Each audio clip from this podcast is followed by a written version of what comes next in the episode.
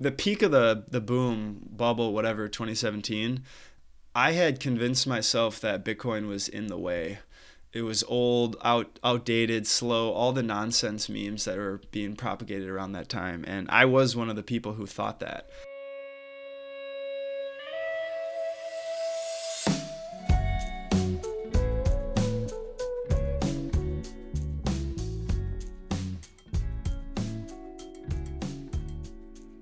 Welcome, everyone, to POV Crypto, the only podcast that both Bitcoiners and Ethereans listen to.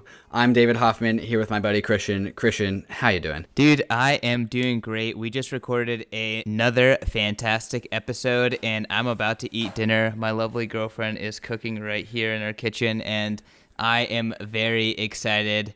For all you Bitcoiners, it's a bunch of vegetables. I'm sorry, but I love my vegetables. I love them. How do you feel about mushrooms, Christian? Oh man, I love mushrooms, and that was a great segue. You guys, we just had the best conversation with Brandon Quittem. Uh, we talked about so much stuff. We got Cosmic, Mycelium, apps plugging into Bitcoin, the great filter. Um, creating an energy network throughout the planet. Man, it got crazy. This was a fantastic episode. David, what do you think? Yeah, uh, this kind of subject matter has really been the main motivation between behind me making the big leap into cryptocurrencies. Uh, I think it was I can't really remember because 2017 was such a blur, but the as soon as I was able to draw a comparison between uh, crypto economic systems and biological like mimicry, I was like, oh wait, this this stuff is legit. Like this stuff behaves like how nature behaves, and so I want to learn more about that. And I think uh, Brandon's Brandon's like rise to fame was very much a product of him able to capitalize on the the comparisons drawn between uh, Bitcoin and nature. Uh, and so that's why that's why I got really really excited to, to talk about this. Uh, and so Brandon goes over his article c- comparing Bitcoin to mycelium. I do my Ethereum duties and push back on him, saying I actually think that's more about crypto economic systems, uh, not just Bitcoin itself. Uh, then we get into the topic of evolution and reproduction when it comes to these systems. Uh, just so much, so much good stuff here. Make sure to follow at POV CryptoPod on Twitter. Make sure to rate and review the show. And without further ado, Brandon Quittem. All right, guys, I am excited to introduce you to Brandon Quittem. This guy burst out on the scene out of nowhere, drops a legendary thread and medium post comparing Bitcoin to mycelium. Brandon, why don't you tell your tell our guests, our, our listeners about yourself? Sure. Yeah. Thanks, guys. Really appreciate it. Uh, I'm psyched to be here. I've started listening to your guys' show the last couple weeks here, and I've been uh, starting with the Murad episode. Good get on that one. And I have to say, before I go into my story, I appreciate the balance you guys bring. Uh, the balance of the force here. Mm-hmm. Crypto Twitter gets pretty crazy.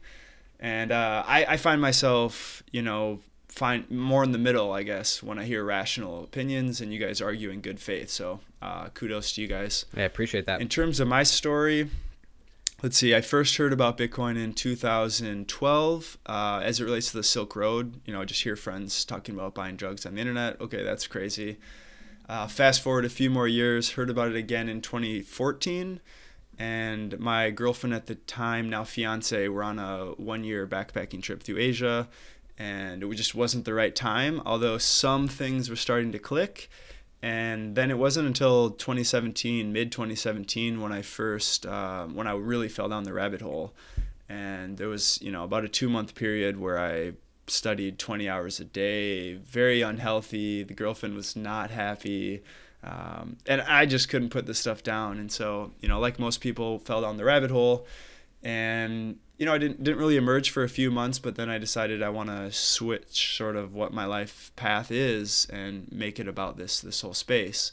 And then, you know, I went through the full thing between, you know, blockchain everything, eventually finding my way back to Bitcoin, which is sort of the camp that I pay most attention to. Um, you know, I'm supportive of other camps, but you know, I'm a Bitcoiner, and so yeah, I guess that's the main story. So I kind of want to dig into that a little bit. Like, can you kind of describe your journey from blockchain to really thinking it's all about Bitcoin? Yeah, yeah, definitely. Um, what's funny is, uh, let's see, the peak of the the boom bubble, whatever, 2017. I had convinced myself that Bitcoin was in the way. It was old, out, outdated, slow, all the nonsense memes that were being propagated around that time. And I was one of the people who thought that. And so I'm not even sure exactly when it clicked, but sometime in first half of 2018, um, you know, I started getting into Twitter more, seeing more arguments, and actually thinking for myself. I think that's probably when it started to take off. And I was reading more about economics and the shortfalls of systems that don't end up being money. And it was really, I would say, the content creators in the Bitcoin community that opened my eyes. The Nick Carters, the Dan Helds, the Hasus. You know, I could go on forever naming these guys, but um, just hearing that it was a money first thing, not a not a technology first thing, I think that was probably the most convincing to me. So if uh, if Bitcoin vanished off the face of the earth, and assuming you still wanted to be in cryptocurrencies, where do you think your attention would go afterwards? Like, uh, how would it be diverted into other projects? Yeah, great question. So I would say Ethereum has the most momentum, mm-hmm. um, hands down. There's cool stuff being built there. I'm pretty skeptical of the the next path, the the hurdle that has to be overcome. And so I don't know if I would jump all the way into Ethereum. I know I'd probably put a foot in there. Um, you know, I, I like what Decred's doing from a distance, but I don't really pay attention. And so if Bitcoin failed, I would honestly have very little faith in this experiment going forward. Sadly, that's what I would say. I, I would be pretty bummed. Yeah, fair I think that's the reality. Yeah. Um, so my biggest fascination, and, and this is kind of what – so some of the stuff that you've talked about is some of the similar things that I've gone through in my head that makes me feel so confident in the future of the blockchain crypto world.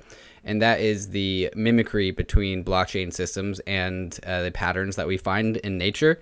Uh, I just feel like as as you start to understand these these crypto economic systems, you can kind of come to some sort of logical conclusion that. Uh, cryptocurrency is here to stay.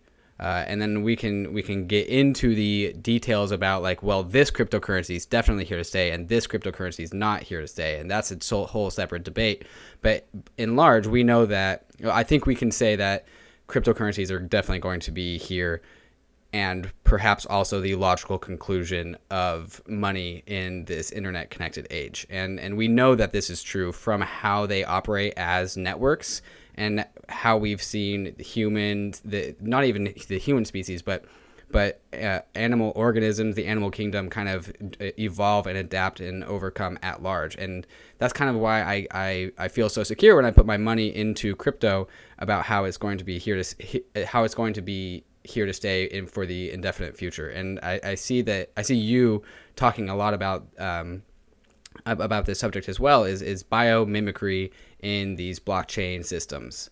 Uh, and, and so that's what I'm really excited to, to talk to, to you about here today. Definitely. And I would say to amend my previous answer, I agree more with what you just said than my answer of the whole space would die. Mm. I think the cat's out of the bag. Um, it's inevitable. The internet needs a currency, to quote Jack. Um, we're a network species, and the network archetype that we see emerging over and over and over again mm-hmm. throughout our entire universe is pretty telling and it's pretty obvious. And when you look at just the internet itself as an archetype, it, it's the same as what the, the blockchain in, is, and the same as um, our, our neurons in our brain and dark energy. And, you know, this pattern keeps coming up mm-hmm. over and over again. And, you know, nature has so many cycles, so many iterations. So, you know, it, it all the bad, bad ideas die off and the good stuff persists. And I know we're going to get into fungi, um, but maybe this is a good time to, to talk about that. But they're sort of the bedrock species of our planet. They've been around for 1.3 billion years, and they've survived all five mass extinction events on our planets. This includes things like 65 million years ago, an asteroid came, killed the dinosaurs. And during each of these cataclysmic events, most life on Earth is killed, but the fungi, the mycelium, the antifragile caretakers of our planet, they don't care right? They just slowly go back they keep rebuilding. Every 10 minutes they create a new hmm. block and before long we're, we're back to humans mm-hmm. you know? And so yeah I'm, I'm with you on that. It's inevitable and the network thing we're network creatures and so it's just obvious that we need to have some value transfer system like that So yeah, you you started talking about uh, mycelium. So for our listeners that haven't read your articles, will you kind of give them uh, just kind of the the thesis of your idea? Sure. Yeah. Uh, so before we really get into mycelium, I think it's good to start with the fungi kingdom. So just basic biology 101 here. There's I think six or seven kingdoms. One of those kingdoms is fungi, and in the fungi kingdom, you have things like mushrooms and that would be the most popular form of this kingdom. Uh, a couple quick mushroom facts or fungi facts. There are more fungi than there are plants and animals combined.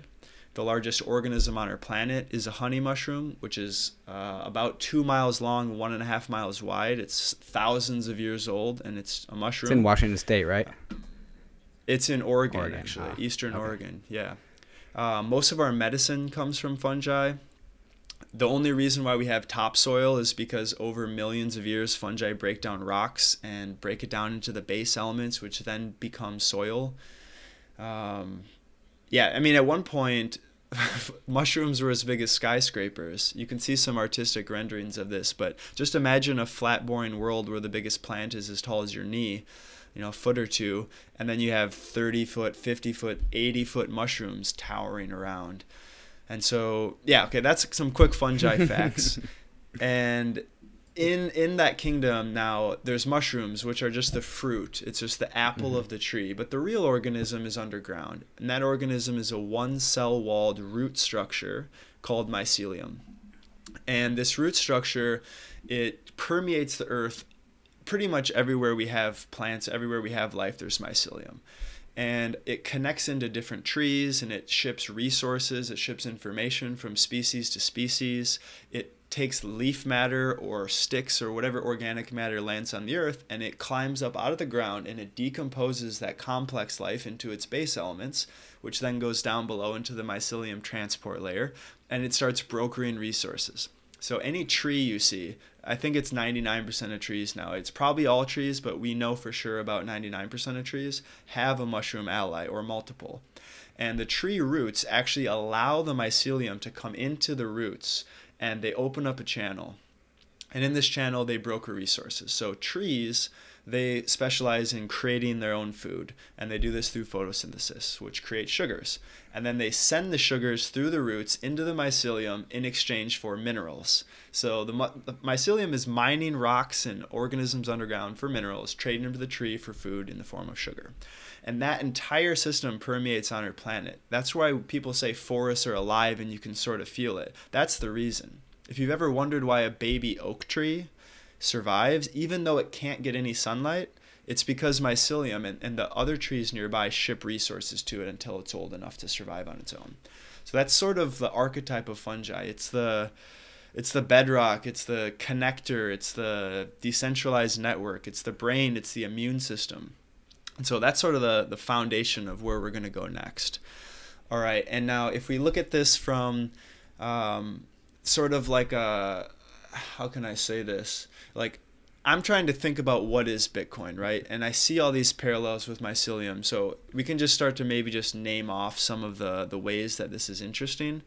But uh, mycelium underground lives in the most hostile conditions on our planet. So all this different microbiology, whether it's competing fungi or different bacteria, they're all fighting underground and it's very, very hostile. And so in this hostile condition, certain organisms th- thrive and the other ones die off. And so the ones we have alive now are very, very strong. They're very antifragile. And so, you know, if they survive in this competitive ecosystem and they're creating new molecules to fight with things that come underground, they just keep getting better and better. And Bitcoin's the same way.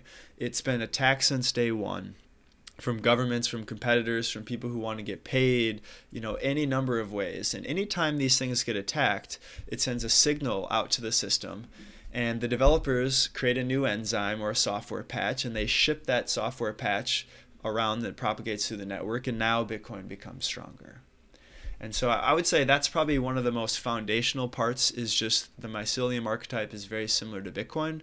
But you know there's other things like we can look at proof of work in the same context. We can look at how the immune systems function. We can talk about how both route around danger um, you know, I'm not I'm not sure how how deep you want to go here. so you talked about uh, may, maybe you didn't mean to do this, but you talked about how the mycelium will open up a channel with a tree to transport nutrients. Uh, and uh, and you might have alluded to like maybe a lightning network channel of sorts where the base blockchain funnels uh, nutrients which is value into a, a lightning channel that allows the lightning channel to communicate with you know the open world because I, I I assume that in the future in a, in a future where bitcoin is super successful that it doesn't indirectly operate with the world uh, directly on the blockchain but operates uh, through the world through a second layer uh, a layer that's a little bit more easy to communicate with the outside world. And so in my mind, my mind kind of went to this tree is maybe like this business, right? Like it could be the Square app or something. And there's this really really big tree that's a Square app, and or there's a smaller tree which is somebody selling, I don't know, trinkets uh, online, and it's it's a little tiny bush, and they but they use the Lightning network, and so like the mycelium is connected to all of these separate things, providing value for this for this other organism that has nothing to do with it except for that it's feeding it from the ground up. Dude, I love it. Just to kind of add on to that, uh, generally speaking, when you were talking about that, in my mind, I thought trees to mycelium is like apps to the blockchain, right? So mm-hmm. there's these different applications that are going to reference the blockchain. That that's kind of how it just triggered in my head. And to be honest, with Bitcoin, at some point, everything can become an app to it, which is what is probably the most exciting thing about it. Totally, you guys just nailed that one. And I'm gonna call this a. a I did not mean to say payment channels when I said open up a mm-hmm. channel. It might be a Freudian slip or a Satoshian slip. Maybe we can coin that one. Um, but you're totally right, and and I think that's what's really interesting about it. The base layer of Bitcoin is excruciatingly simple and, uh, you know, ineffective, inefficient. But through all these other layers, we can still reference the security, the cadence, the the ability to keep things sound at the base layer, and then do all this wacky stuff in the trees. A lot of uh, Bitcoiners allude to how much development is being built on Bitcoin and you know and then ethereum people will come in and, and hate on them and saying well there's no development on bitcoin. Like bitcoin's designed to be simple. And i think the miscommunication there is is that bitcoiners uh, bitcoiners count uh, the trees that are growing out of the base layer as development on bitcoin. And they count like all the different species all the new shrubbery all the new grasses all the new you know, all the new types of trees growing out of the support of the mycelium underground network, they all count that as development on top of Bitcoin. Um, and I and I mean, I guess I don't really have a point here, but I just wanted to to point that out and see what you guys think about that. Yeah, I think that makes sense, and I would tend to agree. I think there's, you know, I don't quote me if I'm wrong here, but I think there's been around 500 people that have ever contributed to the Bitcoin Core implementation, mm-hmm. and there's maybe 150 or 200 people actively working on it and a much smaller number making critical BIPs and changes. Um, but I, I don't think that's necessarily too many. At least at the base layer, I don't think that there's too many more things left to do. You know, we can talk about privacy versus fungibility, and I think there's definitely something there that needs to be done. But I'm of the persuasion that eventually, um, you know, as long as we can transition into a, a fee based security model, if we can do that successfully, I don't think the base layer should change much more. And I think that's general consensus. And so things like the Lightning Network make me very, very bullish on Bitcoin long term, seeing that come together and seeing developers come over to the Bitcoin ecosystem now that they have something easy to work on. Uh, because the base protocol for Bitcoin is hard to work on. And there's not a lot of qualified developers in the entire world. And so yeah, if we can get second layer, side chain, whatever those things turn out to be, and draw some developer share away from Ethereum or hmm. away from whoever, I'm, I'm supportive of that. So, I mean, you kind of just brought up something that there is always a fight and competition for developer, mindshare, et cetera, et cetera. Um, I think that this is something that is becoming very apparent to everyone in the space. Bitcoiners generally have like very aggressive and adversarial thinking, and um, you know that can kind of be uh, seen as being toxic. But if anything, like it's kind of necessary. And when you describe mycelium as living in the, one of the most toxic, difficult to live in environments, like you're kind of saying that you know this money system is also going to do that. So wh- can you kind of actually talk about a little bit like you know why does this kind of adversarial thinking so important for this root structure to emerge? Yeah. Do you want me to talk specifically about mycelium, why that's important, or Sure. Bitcoin? Let's start with mushroom and then go to Bitcoin. Okay. Um, I'm not 100% sure why mycelium lives in harsh conditions, besides the fact that there's a limited number of resources and species fight over those resources to propagate. And that's found everywhere. It's not just in the, the microbiology world underground.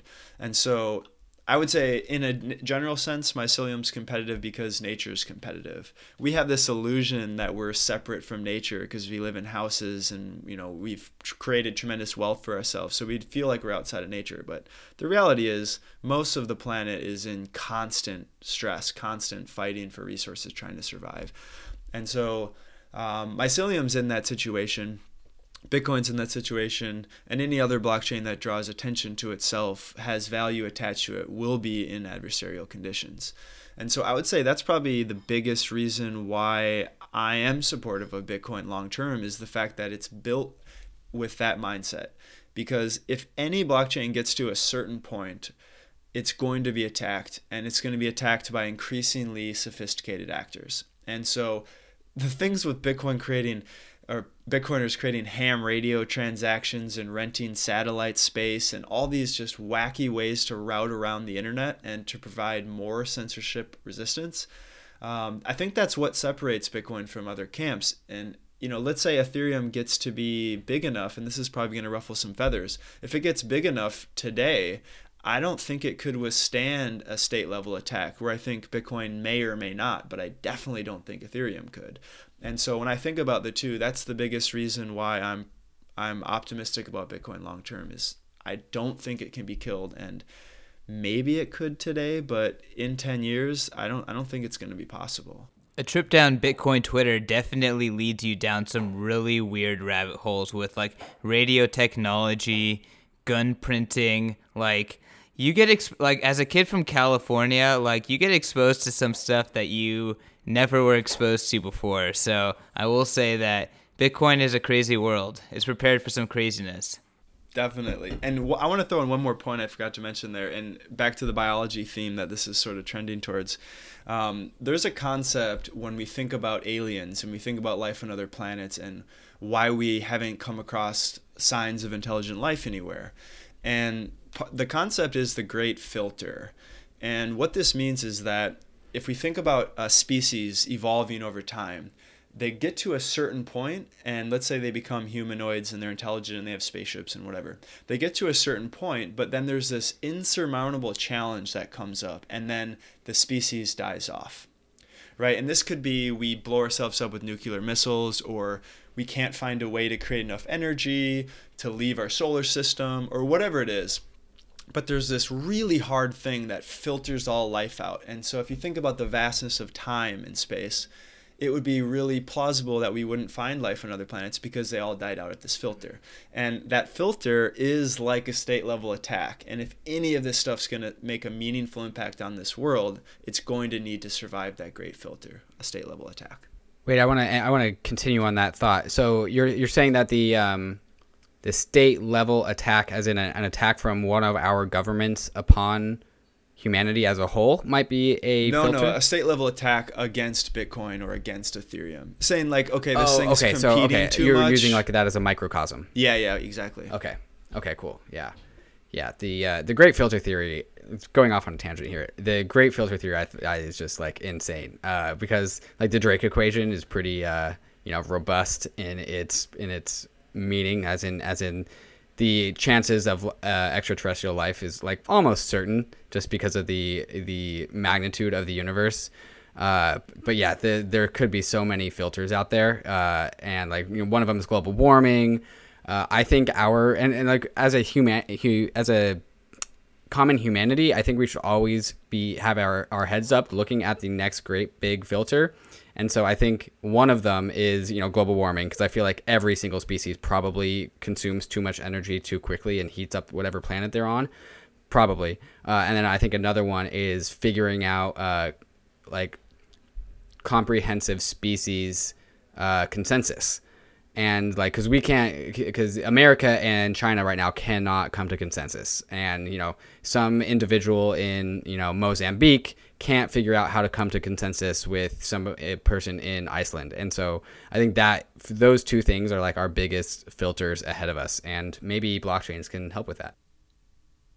In terms of this like great filter we think that me and Brandon, and I'm sure plenty of other people in the Bitcoin community, actually think that Bitcoin itself is something that could potentially level us up to being able to make that next step in humanity. And I know that you've released two papers so far, two parts of your three part series, but the third part, which is still pending, um, kind of talks about that crazy idea. Would love to get your thoughts about you know how you think Bitcoin can uh, take us to the next level um, in evolution as a species.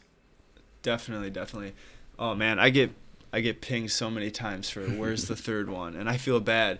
Oh man, writing's hard, guys. Writing's painful. Yeah. Oh, I understand. yeah. I don't do my it. My ideas so. are flowing. I have too many ideas, and I, I find my constraints being time and do I want to sit down and put myself through that.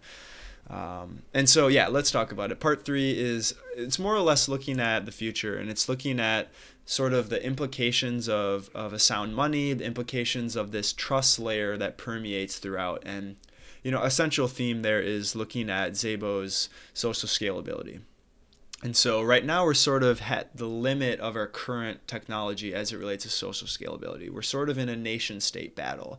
We're fighting over resources, US versus China, like you mentioned. We can't trust each other. And so that sort of makes us hit a ceiling.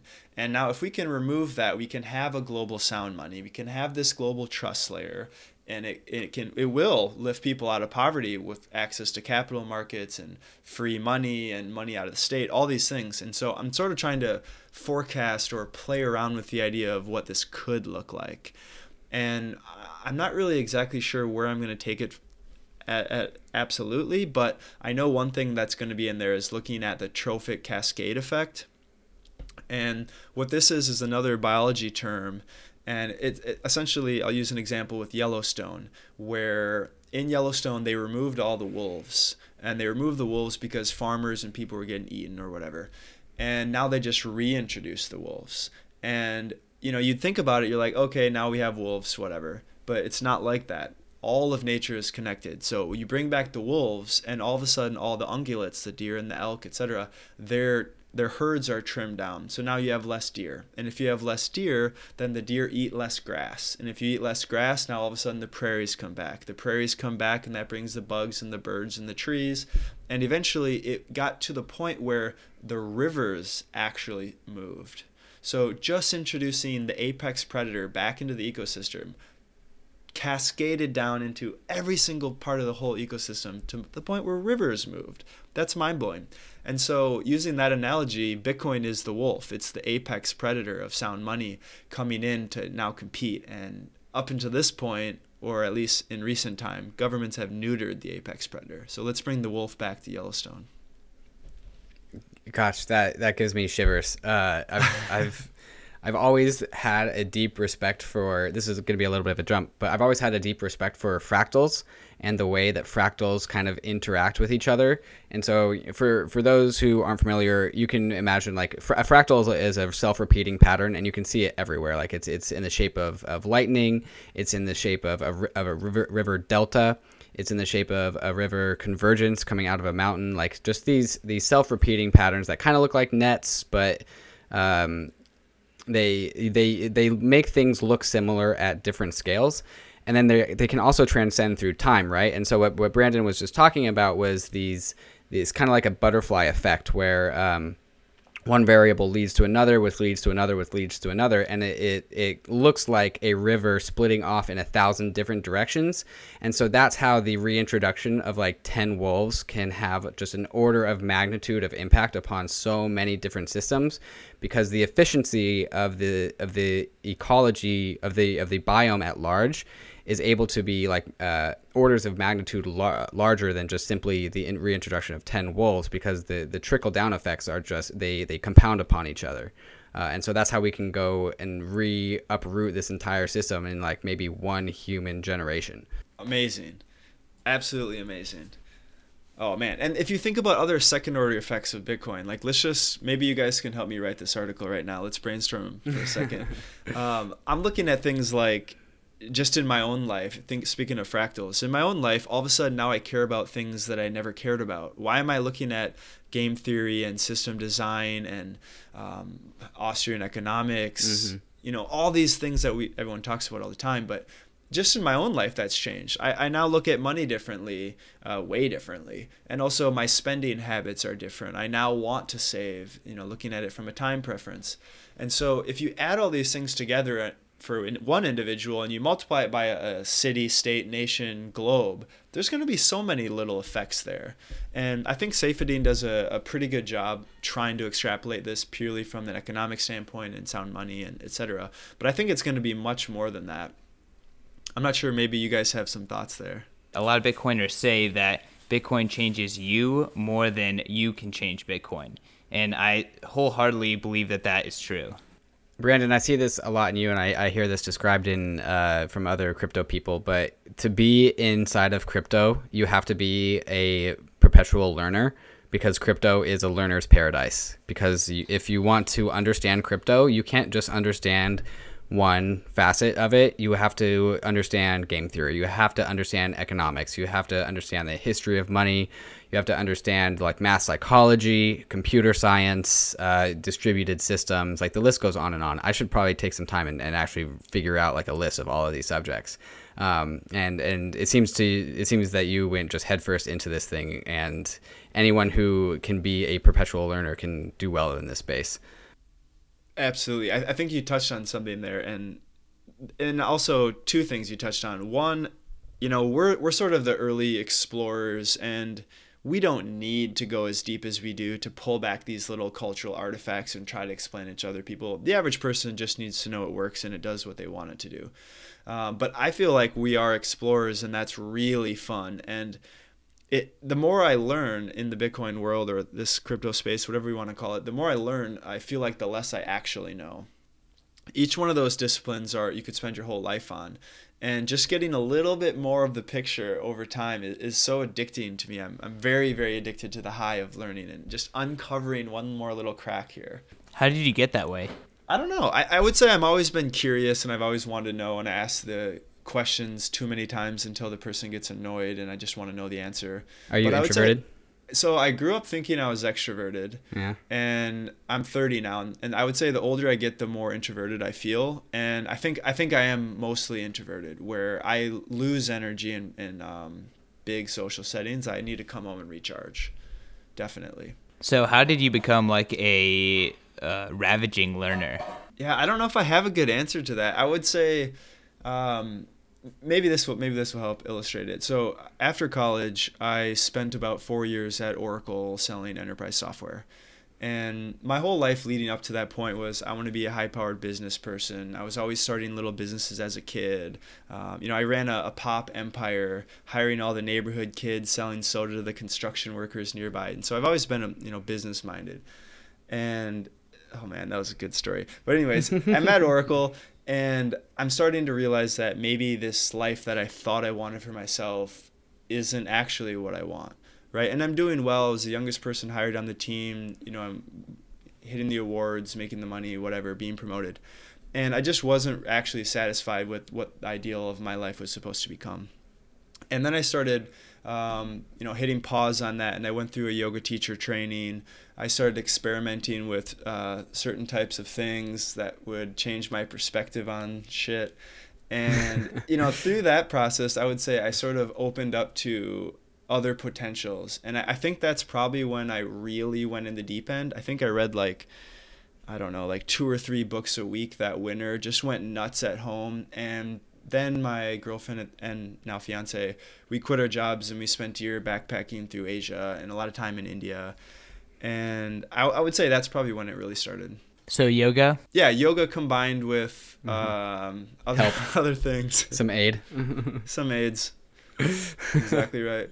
I was going to say that just to kind of uh, conclude everything that we were talking about, uh, Nick Szabo is often referred to as a polymath, and I feel like uh, cryptocurrencies and blockchain um, requires so, knowledge of so many disciplines that you have to yourself strive to better yourself in many different um, verticals and better understand many different verticals. And you yourself are striving to become a polymath. It even like incentivizes you if you're trying to like understand it um, to become more of a polymath which is um, very interesting and one of my favorite guys ansel lindner often says that bitcoin aligns incentives and i definitely agree with that too Totally. And one thing I, would like to add there is um, I really like how the community rewards good content.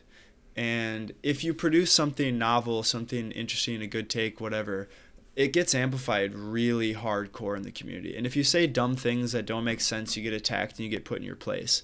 And so, back to the incentives, we're incentivized to go out there and explore, check some little dark corner of this community and pull back an artifact and try to explain it to other people. And it the people that are in this space right now and active on Twitter, they all are like this, feeding off these new ideas. And then someone else is writing about this. And, you know, I didn't come up with Bitcoin as similar to my, mycelium. I thought I did. And then a whole bunch of people came out of the woodwork and were like, hey, check this out. I was used to talk about that five years ago. You know, there's a wallet called mycelium. So, yeah, I did know that. So I'd like to actually get into the topic of evolution and blockchains, uh, and so because we can see at least two different uh, mechanisms that blockchains have in their ability to evolve, and so one of them is the hard fork, which is really really hard for because it's like a mutation, right? And and 99% of mutations are not beneficial, but then that 1% actually is and so like we can we can just in the same topic as earlier fractals if you're going down one path and you split off into multiple paths you see this splitting this mutation of the original blockchain for what some people think is a benefit. And then we get to see that benefit out in the wild. Uh, and yeah so out of every like 99 you know mutations only one of them is actually going to be something worthwhile. Uh, and then there's also just straight up and, and this is where this uh, uh, analogy kind of breaks down because there's also these just the straight up the beginning of a genesis block. So that's when like humans get to play god and design a blockchain from scratch. Uh, and that's been much more successful because we we create an entirely new organism, stitching them all together. Uh, I can't remember who created created this analogy, but it's like the platypus analogy, where some blockchain has like a bunch of different features, like it's got a duck's foot and a, a somebody else's bill and some flippers, and it looks like a weird animal, but it turns out it works. And so, like that, I would say is like something like Decred, for which has like a number of different uh, features. It has proof of stake. It has also has proof of work, and then it also has on-chain governance.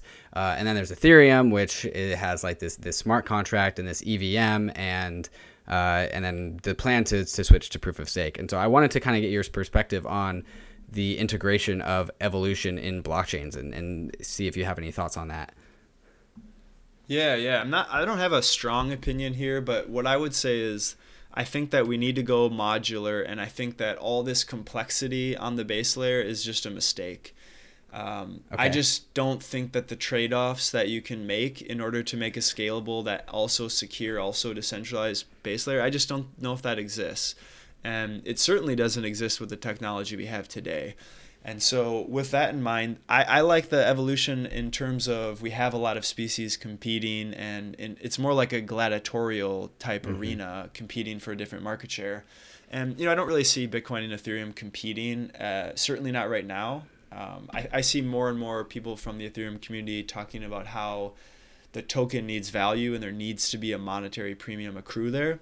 I'm not convinced that that is likely to occur, or you know, I, I'm not against that idea, or I'm not a hard no on that, but I don't know if that's I don't know if that's coming, and so in terms of evolution, I think we're just I think there's just a bunch of dead ends to be honest, and I'm I'm glad that there's dead ends, right?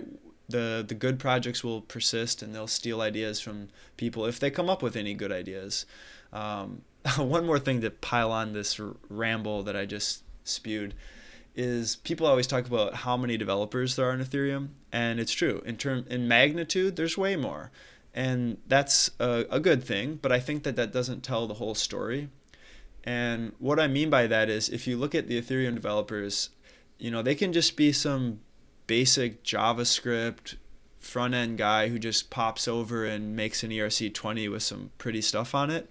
And I don't think that a thousand of those guys, you know, stand up to the the Matt Corallos or the the hardcore Bitcoin devs. And so, yeah, I guess I see a lot of evolutionary dead ends trying to keep that analogy going. Okay, so so we, we could actually take a step back here. I'd like to to talk about your your mycelium, mycelium thesis, but instead of using Bitcoin as mycelium, I would actually propose that it's crypto economic systems at mycelium, and uh, Bitcoin being the first successful iteration of a crypto economic system has really been able to take the cake when it comes to you know network effects, growing its roots, uh, you know opening up channels with with other organisms. Um, but I don't think that it's exclu- exclusive. Uh, and so this is kind of where I was going with the whole evolution of things. Um, me, as a believer of Ethereum, think that maybe there's these now these two mycelium organisms, and one's in North America and one's in Asia, and eventually they're both going to grow like non-competitive, right? Like not competing until they grow so large that they start to they do start to compete, and that's I think when this this war actually does start is when the resources available to Bitcoin Ethereum start to become into the same space. And we're going to really see that uh, at, at, some point in time because because this is where I think the idea of monetary maximalism comes into play. Like there can only really be one money. Uh, and so when when you know we can we could maybe we can throw in like Decred or some other uh, some other blockchain, but really it's just like kind of Bitcoin and Ethereum right now. Um, EOS is like this inbred like side project. It's not going to work and and stuff. You know, other things like that. Um, so th- there's these two projects, right? And they're growing in their own distinct realms. And one project has enables, you know, maybe you know B minus developers, and but but millions of them. And one project, you know, only selects for the top developers because that's all it needs. And then eventually these ideas are going to come to a head where you know the the roots grow around the world where there's not enough space left, and so they come to a head and we start competing. You know, we start to actually go to war, um, whatever that means. Um, so so that that would be my critique of your article is that it's not Bitcoin, it's crypto economic systems at large. Definitely. And I, I think that's a fair critique in all honesty. When I was first drafting the article, I had a phrase in the intro where where I said, you know, largely my argument here could be made for this community as a whole. Mm-hmm. And I am sympathetic to that, although I I'm pretty firmly a Bitcoiner. And so I, what I wanted to do is actually just make the article narrow the scope a little bit of the article because sometimes when I'm writing, I have like 20 or 30 pages and all these notes and I don't know where to take it. And I have to just sort of distill it down to like 10 bullets. Mm-hmm. And so I guess I removed that as a, a, function of I know the Bitcoin community way more. I understand the system and, and the incentives much better. So it was easier. And it was also um, much more focused. And so I think it made for a better article. Fair. But, yeah. And I would say, in terms of monetary maximalism, I, I probably would lean on the Pareto distribution, which I hear talked about quite a bit. I, I think that makes the most sense. Um, you know, it's going to be the most saleable good, the one with the most liquidity. And, you know, I would just be really surprised if any of the current systems usurped Bitcoin. I just, I just, I don't even have a conceivable way of that happening in the next 10 years. Maybe in the long, long, long term, Bitcoin fails. But man, I don't see it right now. By the way, Crypto Economy at Crypto Economy and Crypto Economy podcast, he reads awesome Bitcoin articles and turns them into audio form. And he did it for Brandon's first article on Bitcoin being mycelium. But um, as I was listening to that, it kind of occurred to me that the way that Bitcoin's proof of work works, as well as the way that um, Bitcoin only really soft forks currently, um, was one of the reasons that Brandon was um, kind of comparing it to mycelium and having this hard fork mechanism actually kind of changes how that works. Uh, Brandon, is that accurate? And if so, could you kind of you know give some commentary to that? Yeah, I guess I don't have a strong opinion or anything interesting to say about hard fork, soft fork, or other forms of, of governance in that way. I would say I fully support Bitcoin's conservative stance that we should not push out a hard fork that makes nodes um, be out of consensus. I think that's a mistake. And so when it comes to a head, there's a community rising like the block size debate. in that situation, it, it got pretty hostile. It, was nuclear in the community, and so that's the only time where I think it makes sense to say, okay, go do your own thing and let's see how it competes in the marketplace. But I think what we're going to see is fewer and fewer forks being spun off into bit from Bitcoin because we sort of have the evidence now. We have the battle scars that that's just not going to work. And so my hope is that people in the community and I think Luke Dash Jr. Luke Dasher Jr. does this really well. Is if you propose an idea and it doesn't get community support, then you just move on, and you stay with Bitcoin and you say, "Fine, I'll live to fight another day," instead of be the Bcash squad and fork and then fractally fork into fork spawn hell. Um, yeah, but I guess to, to tie it back to the article in Bitcoin, um, I really like the proof of work side and how that compares to mycelium. I think that paints a really cool picture. And what that is is in the mycelium world, fungi and biology, it there's one type of fungi that essentially breaks down organic matter into its base elements. So it takes a fallen stick, which has absolutely no benefit to the forest, and just an aside, if we didn't have this type of mycelium, we'd be buried in hundreds and hundreds of feet of old organic matter. And so it serves a purpose. It takes this useless stick in the forest and it consumes it. It rips apart the chemical bonds into its base molecules. And then it goes down into the mycelial economy and it trades it with other people for resources or other organisms for resources. And I see Bitcoin's proof of work in the same way, where if you take stranded energy assets, for example, and this has been talked about a lot recently, and I found this to be brilliant.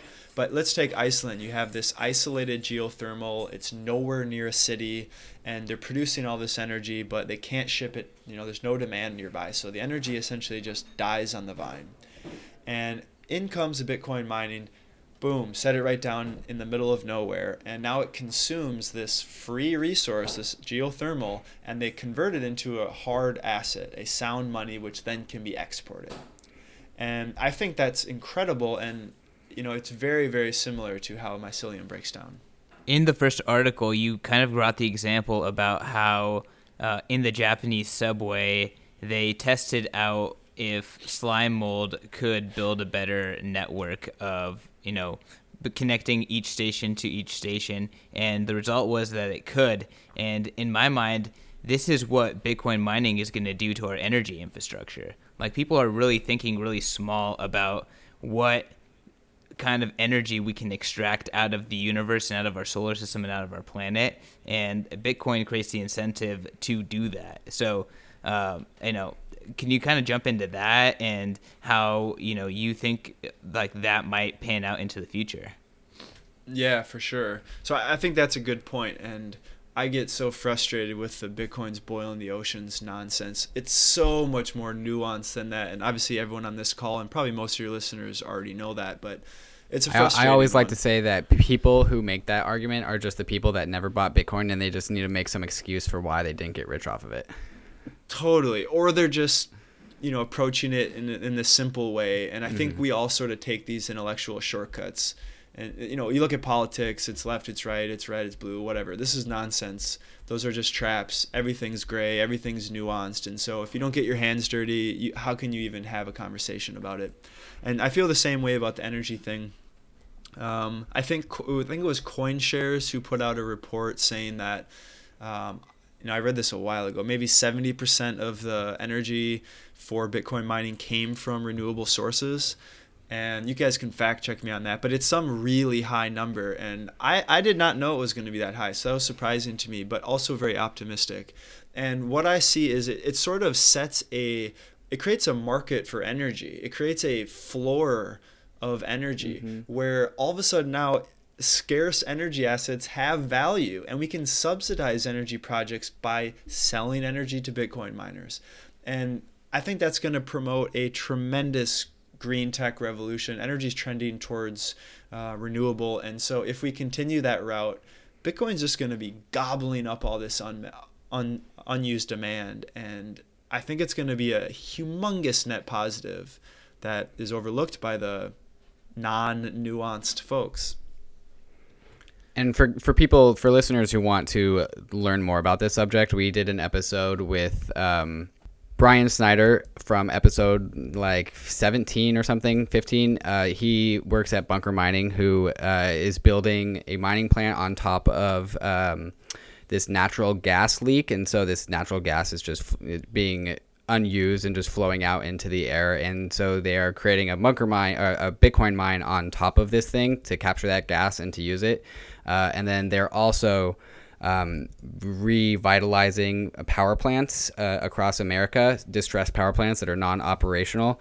And then they are also purchasing uh, more than 80% of bio waste from like, it's literally like pig shit. They're burning pig shit to burn, to make energy to fuel a Bitcoin mine.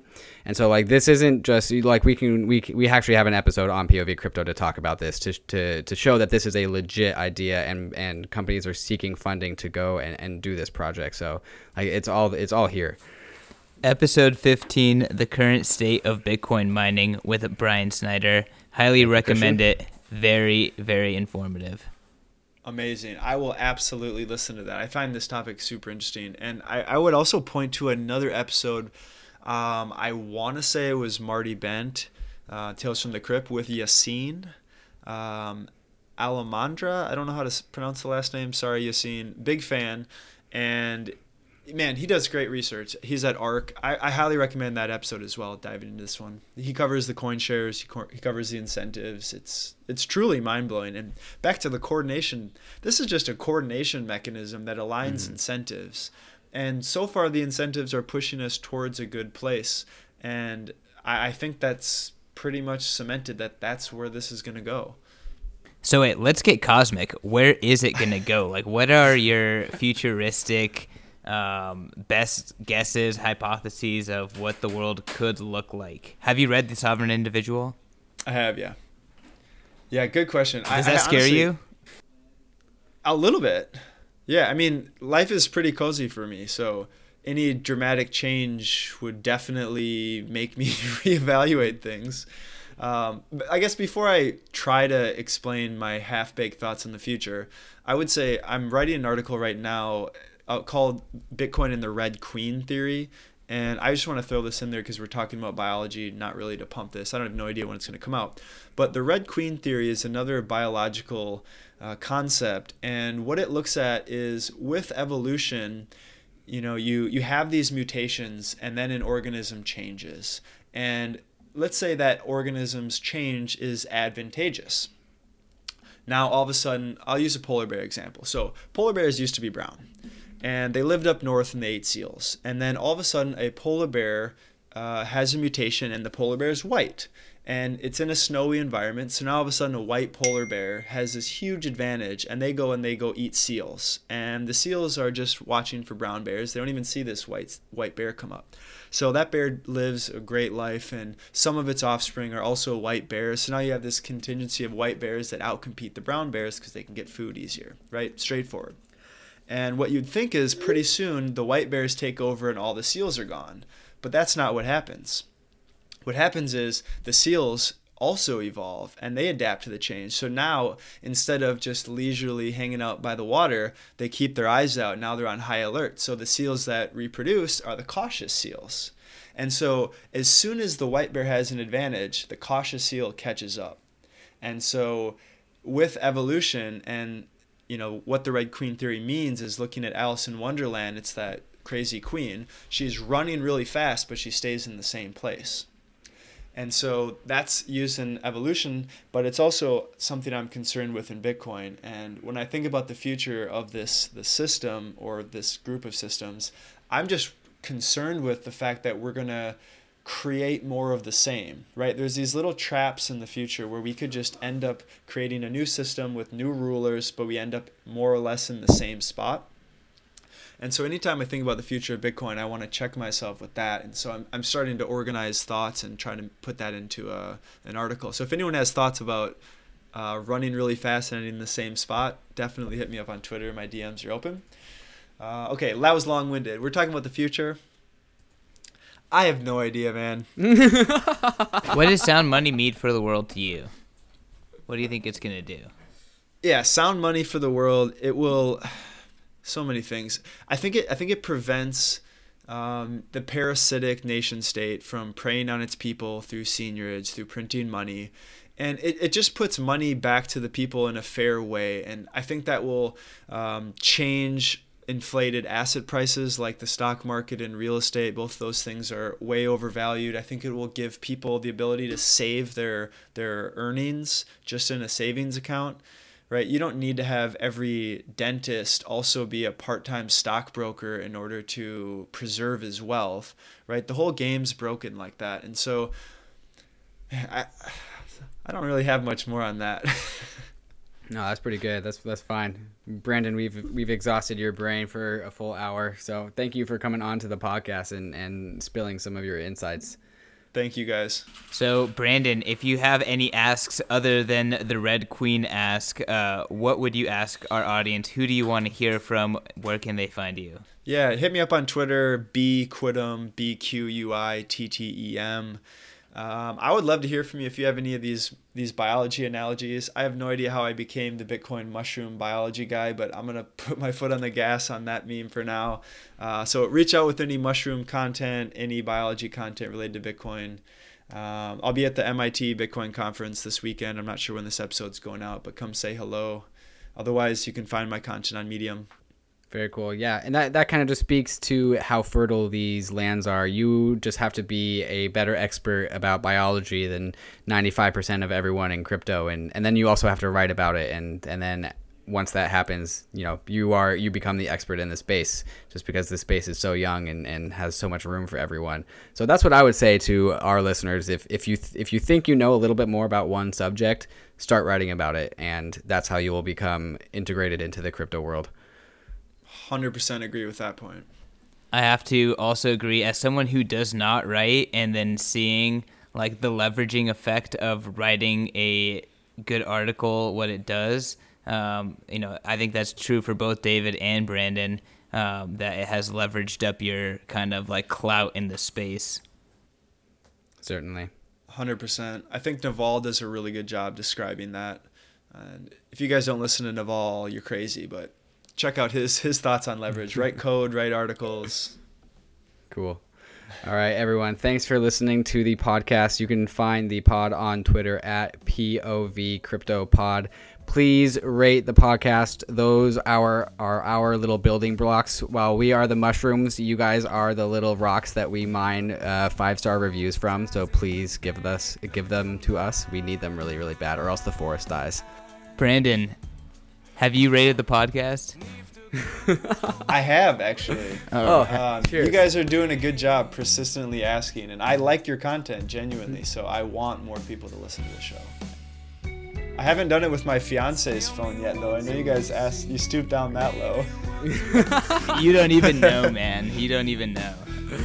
Oh god! At New Year's party, I rated the podcast like seven times on random strangers songs.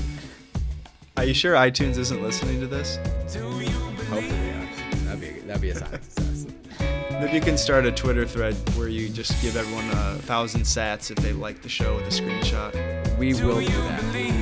That is All on right. the table. Lightning incentives on Twitter actually work really well. I work for Bitcoin Magazine and we've been pulling it a lot. Definitely. All right, guys, you can find me on Twitter at CK underscore snarks. Adios. Bye, guys.